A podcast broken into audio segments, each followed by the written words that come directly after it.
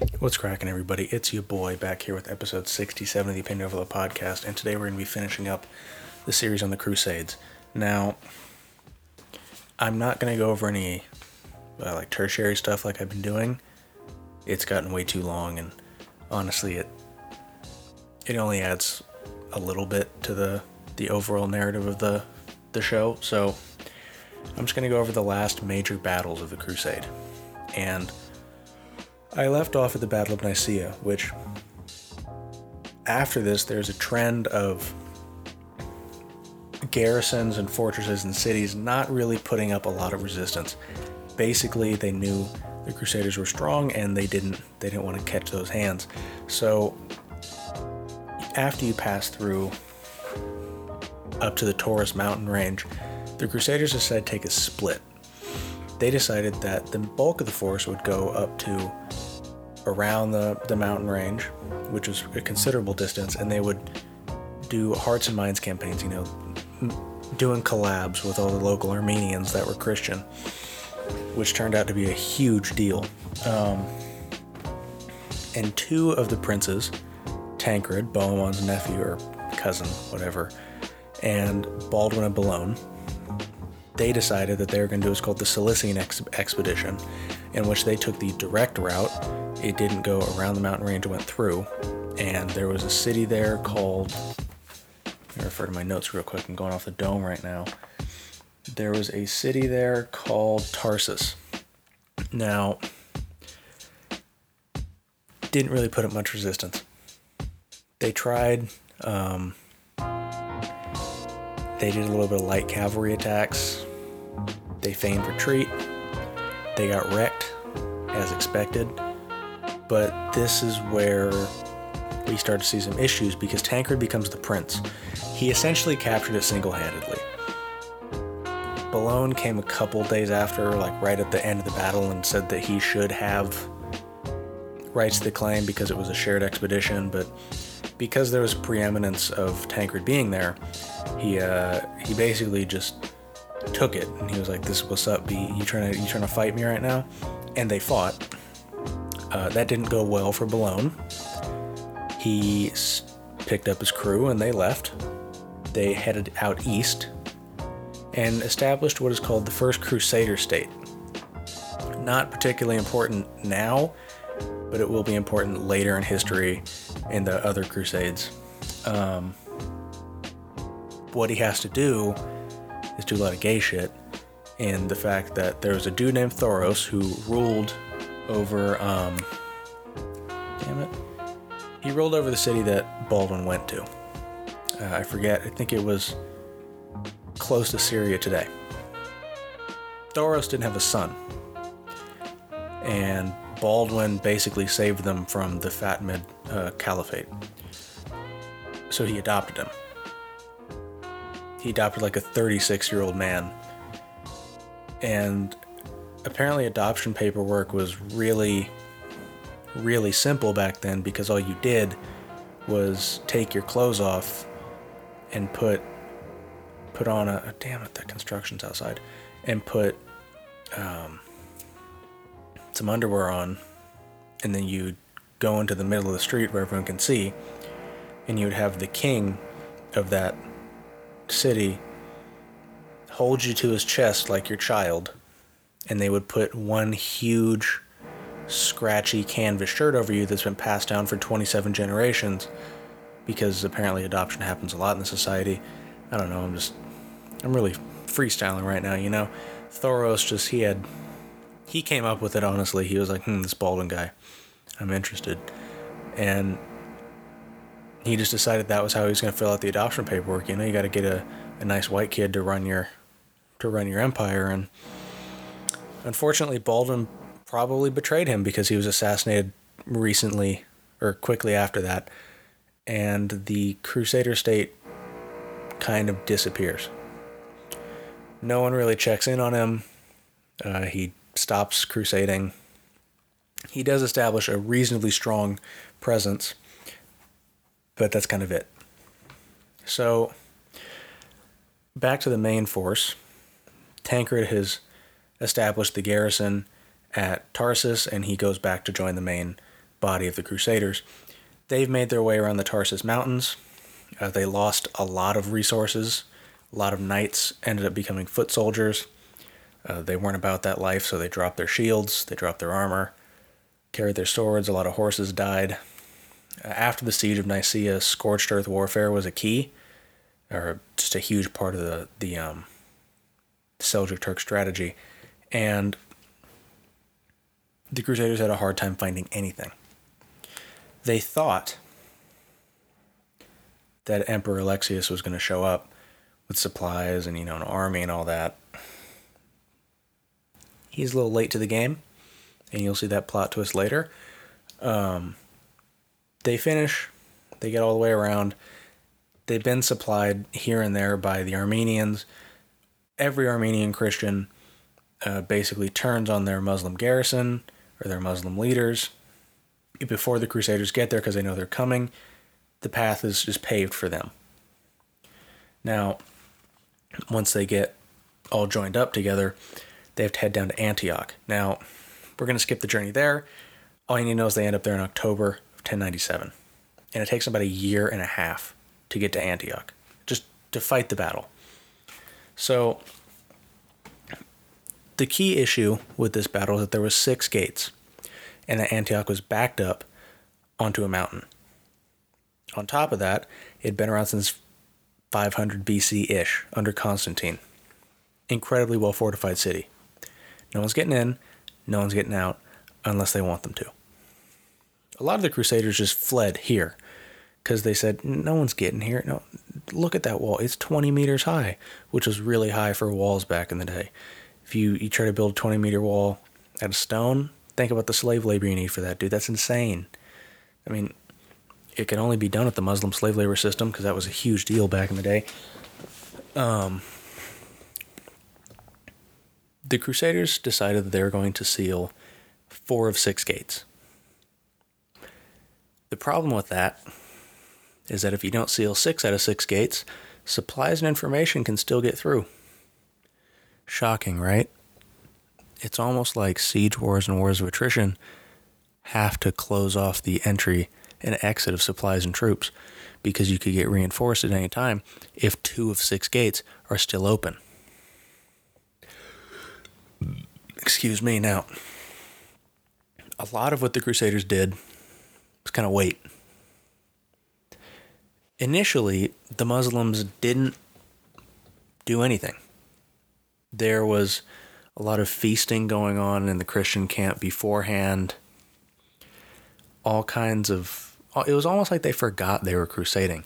And interestingly enough, they only stopped because the leader of, or the military leader garrison at Antioch, decided to do a, a little bit of attack on their camp, which led to the brutality and the attrition of siege war, where the Christians were being as brutal as physically possible with uh, cutting heads off, putting them on siege engines, and throwing them over walls. They would uh, the Muslims would pour oil out of the parapets onto crusaders who were trying to climb up on ladders. And this was hot oil, so essentially, first person would fall, die, and it would knock everyone else off, and they would fall and die, and then they knock the ladder over, so they have to do it again, and they get more oil and continue to do the process. But the thing about Antioch was that there was a lot of archers, and those archers were just shooting down arrows all day there's a couple twists and turns here. The most important one is that Stephen of Blau, Blau, I don't know how to say his name. He kind of an irrelevant minor character. He deserted, and he was a leader. And uh, this is the part where Emperor Alexius was gonna show up, but your boy Stephen said, "Oh, it's hopeless. They're gonna lose." And Emperor Alexius decided, "You know what? I'm gonna go home." top 10 anime betrayals right there. You have no idea. They were expecting reinforcement from a major army. Didn't get it. So your boy Stephen almost ruined the crusade. After this, the Crusaders are hurting. Everyone's hurting. There's almost no knights left. There's very little siege equipment. I mean, the only reason the siege was resupplied was because the Saxon Crusade navy showed up, stripped all the wood from their boats, essentially meaning there's no way to get home, and building new siege engines. Which they did, and they used the, the skilled woodworkers as foot soldiers. Some of them, you know, you have to help help out any way you can. And eventually they break into the city. They sack it. This takes about eight months. But they decide to wait another seven months because it's hot. They want it to cool down a little bit. They want, they don't, oh, excuse me. Um, they don't want winter to be able to kill them because it gets cold in the desert as well. People realize this. So they try to wait until spring. Now, it did work. The problem is, uh, there was a huge plague because there was dead bodies everywhere, and I don't know. You've been using blood and and everything you can find as a bio- biological weapon. People were just packing dead animals into the siege engines, throwing them over walls. Think about that. People tried to poison water. It was horrible. And the fact that there's lingering supplies. Just because you have the city doesn't mean you're going to be able to use all the supplies or that they even stayed in a seven month siege with very little supplies coming in, they're probably running low by the time you even get in there. Now, one important character dies who is holding everything together Adhemar of Le Puy. He dies of a plague. Now, morale is low, as it has been for a while, but I'm going to back this up a little bit. This is a super conspiracy. It goes real deep. It hits the Merovingian bloodlines, the Illuminati, everything. There's not a conspiracy not connected to this one happening at the Battle of Antioch in 1097. There was a dude, and he claimed he had a vision. He said there was a lance, the holy lance that punctured the side of Christ in Antioch. So what do they do? They start digging, right? Let's just start digging around. And uh, mysteriously, in a stroke of luck, an absolute miracle, the guy who said he found or he saw the vision with the lance found the lance. Didn't find the wood, he found the spearhead. Surprisingly, he was carrying a bag, looked kind of lance sized. It was a little tapered like it would hold a spearhead. This is speculation, but I don't really think that lance was holy, or the lance that may have allegedly punctured the side of Christ. I think it was propaganda. And it absolutely was. But that really turned the tide of the crusade. Now, I skipped ahead a little bit. There was another thing that this dude who supposedly found the Holy Lance of Christ also did. This was after Adhemar had died. Adhemar held the crusade together. He basically kept the princes from disagreeing with each other totally and going off in their own ways, which was key because he was essentially the hand of the Pope.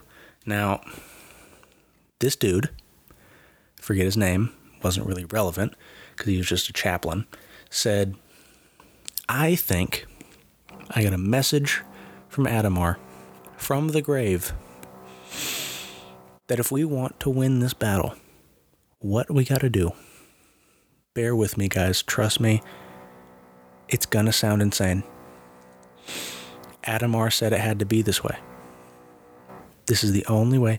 We can't win this war through excellent military strategy, as we have proven we're capable of so many times we can't use Bohemond's wealth of knowledge in the region to maybe get up around the mountain, get a small group in, and just wreak havoc from the inside.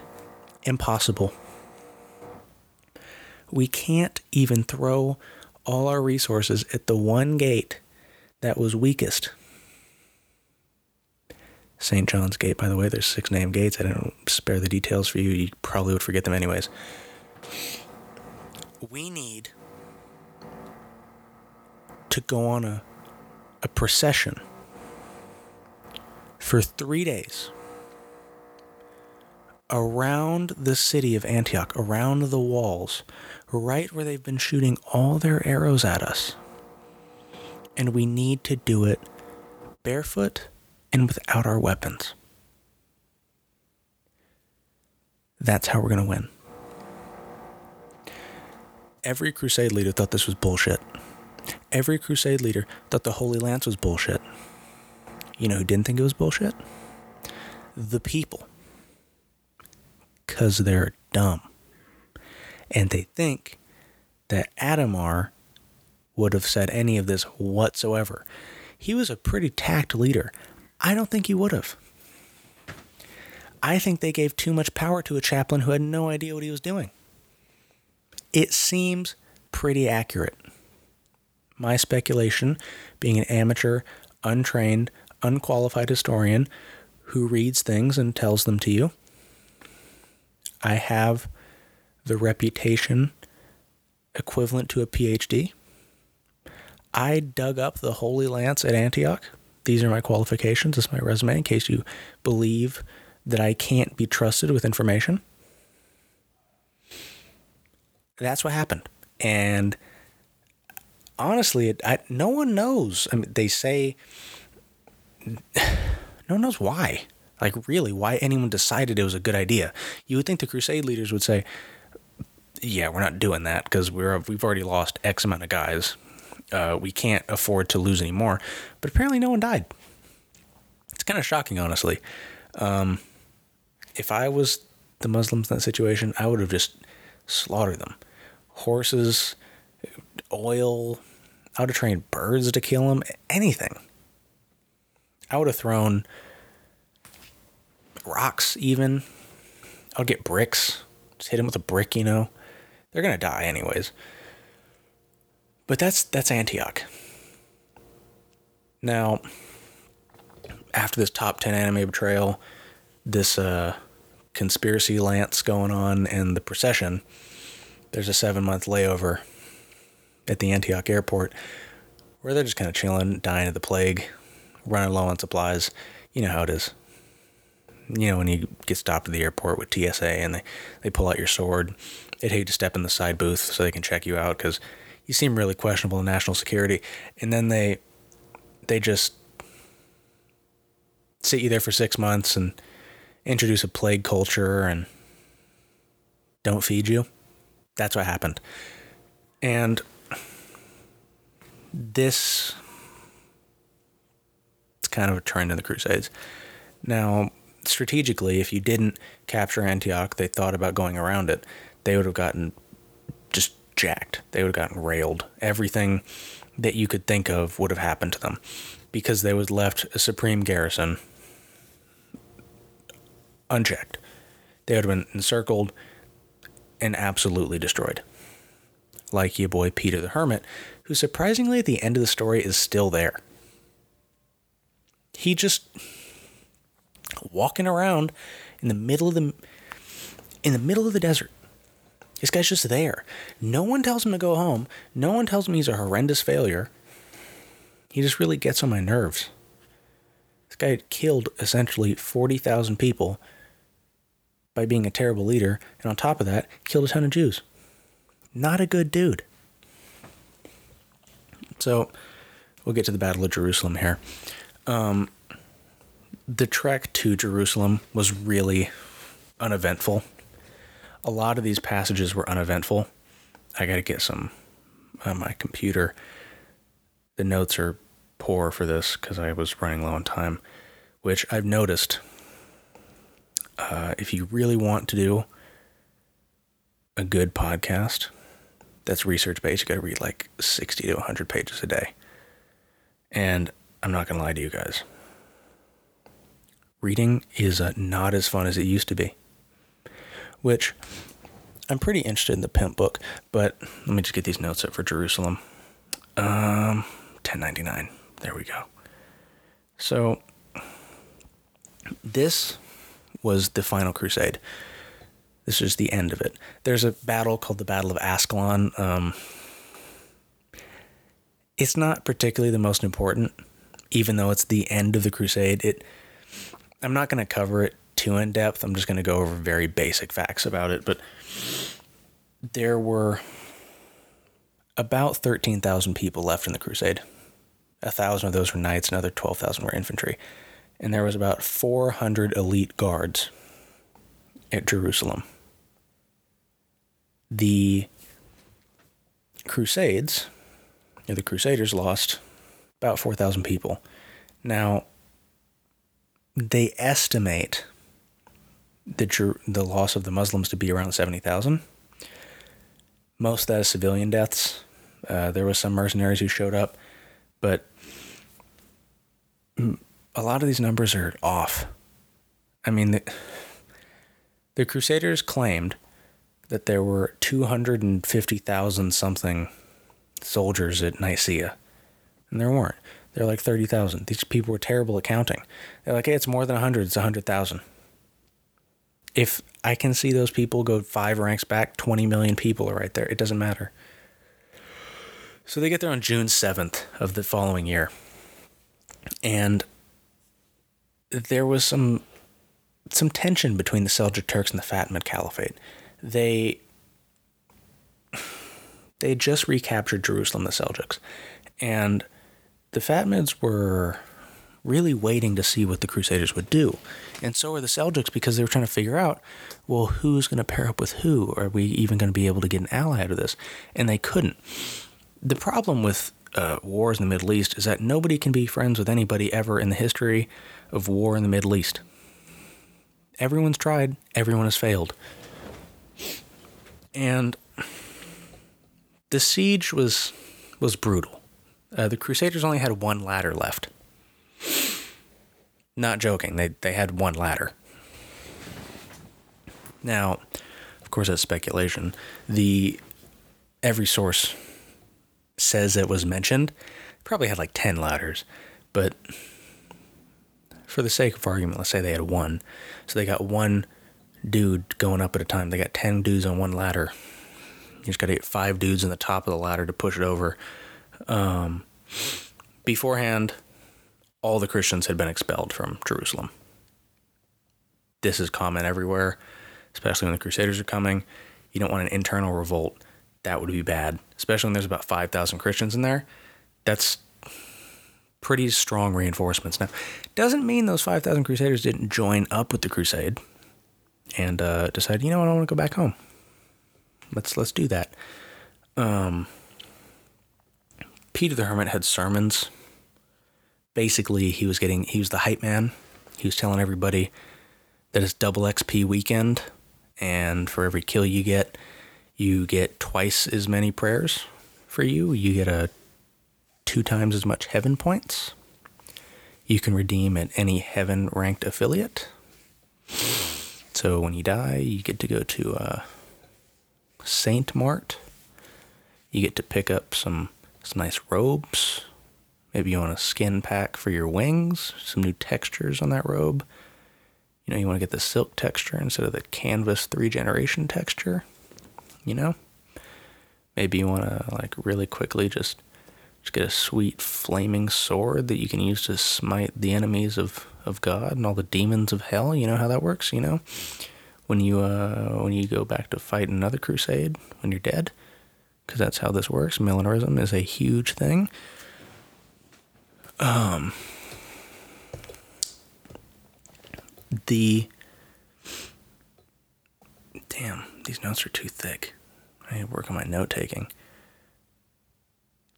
Basically, what they did is they surrounded the city as best as they could. They took some wood that they got from another siege fleet, and they built siege towers. If you know what a siege tower is, it's a big wooden structure that you use to get above your enemy. Which was effective because they used the strategy, or, or uh, Bohemond used the strategy of when they're sleeping, we take the tower that we built over here and we move it to the side they weren't expecting. And when they wake up, they're going to be in for a surprise. So essentially, they threw the bulk of their forces at the uh, at the city. They got in, and they realized that the problem now was getting out. The Fatimids tried to kill them, didn't succeed, and that was what the Battle of Ascalon leads to, where they tried to bait them with a whole bunch of goats and sheep try and separate the forces that would be easier to kill. They didn't fall for that, and they won the Battle of Ascalon. Now, in short, those are the last major battles of the Crusade. But I'm going to check the time here real quick. I'm at 25 minutes. So, this is the point where the kingdom of Jerusalem is set up. And your boy Raymond of Toulouse is going to get real salty here in a minute. Because everyone said, you know, Raymond, you kind of held this along the entire way. You're you're like the MVP of the team. It wasn't really the MVP of the team. Why don't you be the king of the new Jerusalem? And he he tried to play it cool. He tried to make that that propaganda move. He tried to say, "No man has the right to rule in the city of God." And the Crusaders like, all right, Bohemond will do it, I guess. And Bohemond's like, all right, I'll be the king of Jerusalem. What's up, B? Raymond was mad. He was real heated because he thought that was going to pay off, but they really didn't care about him. Bohemond proved to be the most effective and best leader of the crusade.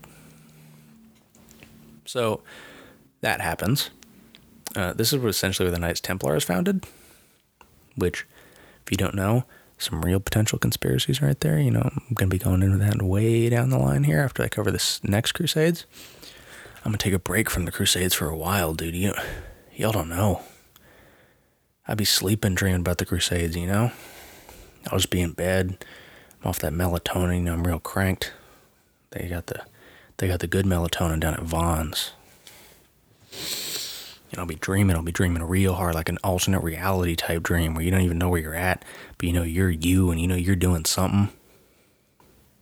You can wake up and write it down word for word. You know exactly what happened, that type of dream. And I'm listening to this dude talk about the Holy Lance. Like, I, what are you talking about, dude? The lances weren't even around at the time. You're talking about a spear. This dude thinks he's all cool talking about lances. I don't know who he thinks he is, but he's clearly illiterate. I tried to hand him this letter that I actually got from God, couldn't read it. In fact, I can't read it either because it's a dream. There's probably not even any text on that. But, you know, I'm, I'm going to jump in the Crusades a ways down the line because I don't want to hit you guys back to back with this much information.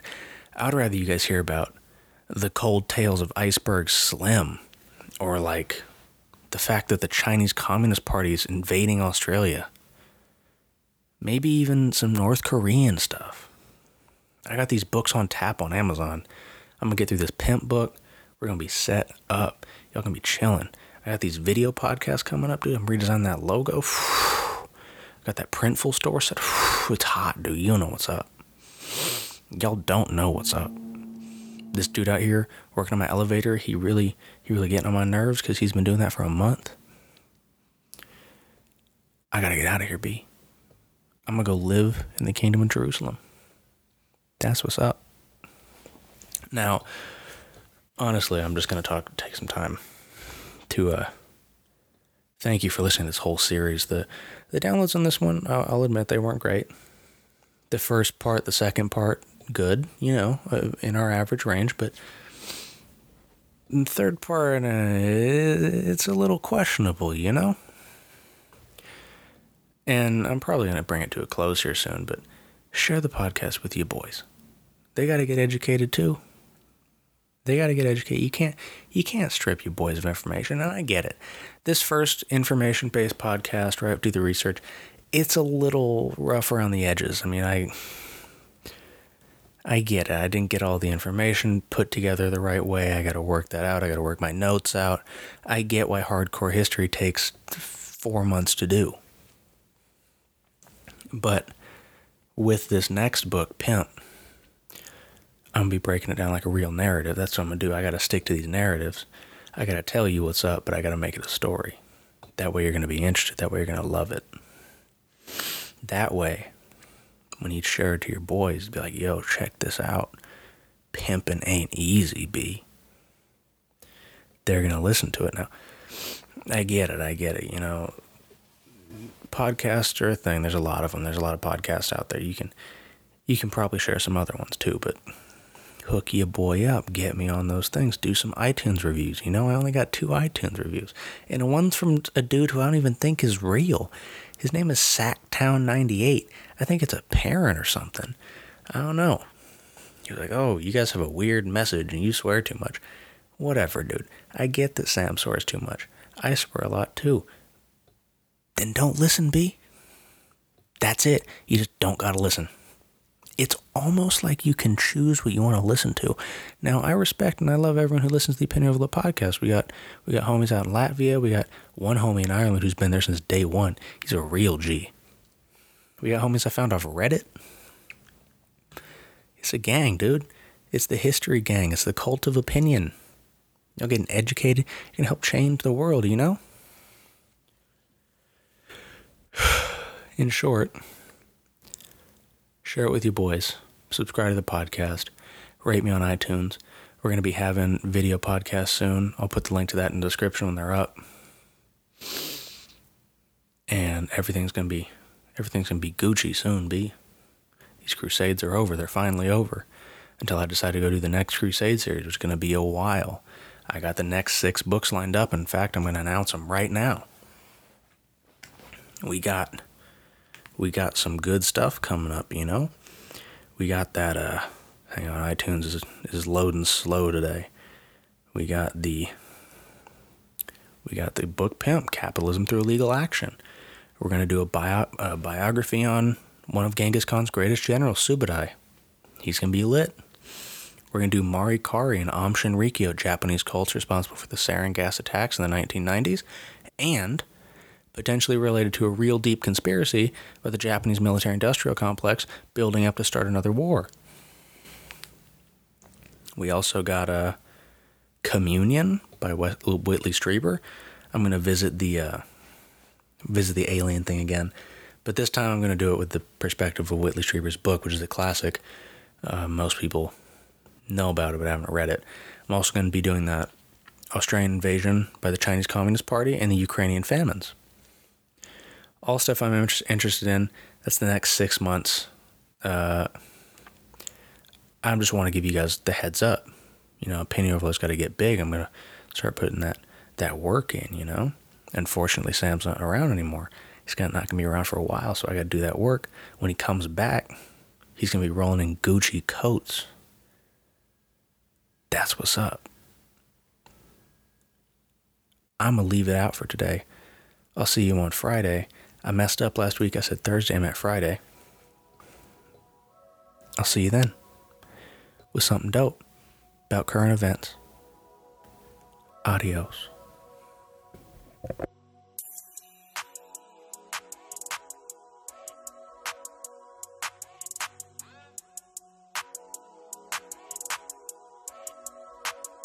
5200 different ways. Different ways get paid. Watch me flex my muscle moving weight. Still got other ways. Asset tablets and express and cane. Ain't the only thing. 4K TVs, iPhones, Xbox games. Even wedding rings. Water license, Wi-Fi for the cheap. And some bootleg cable. I be riding Ubers for the free. To the app disabled. Trackers out the rentals posting pictures. Sell the whip on Craigslist. Fuck around and bring it to your front door. Like Jehovah Witness. 5200 different ways. I mean, man, so hustle, man.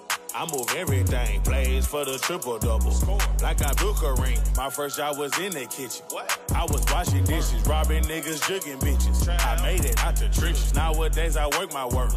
You should really thank me. Used to take your work and smirk. I was hella janky. My bitch boosting Louis bags. Twice a week I send her. Gotta cut the price in half. Because they got the sensor. Switch my mojo, work my move. Regardless, I sell everything. Trap like Walmart, don't you try to target. Keep a super cake. Got some youngins, they be jugging. Robbing Redbox movie games. Buying for the 15 and the 30. What I single, man. OG bags. Got a sachet gas in the tank. Filling up your tank.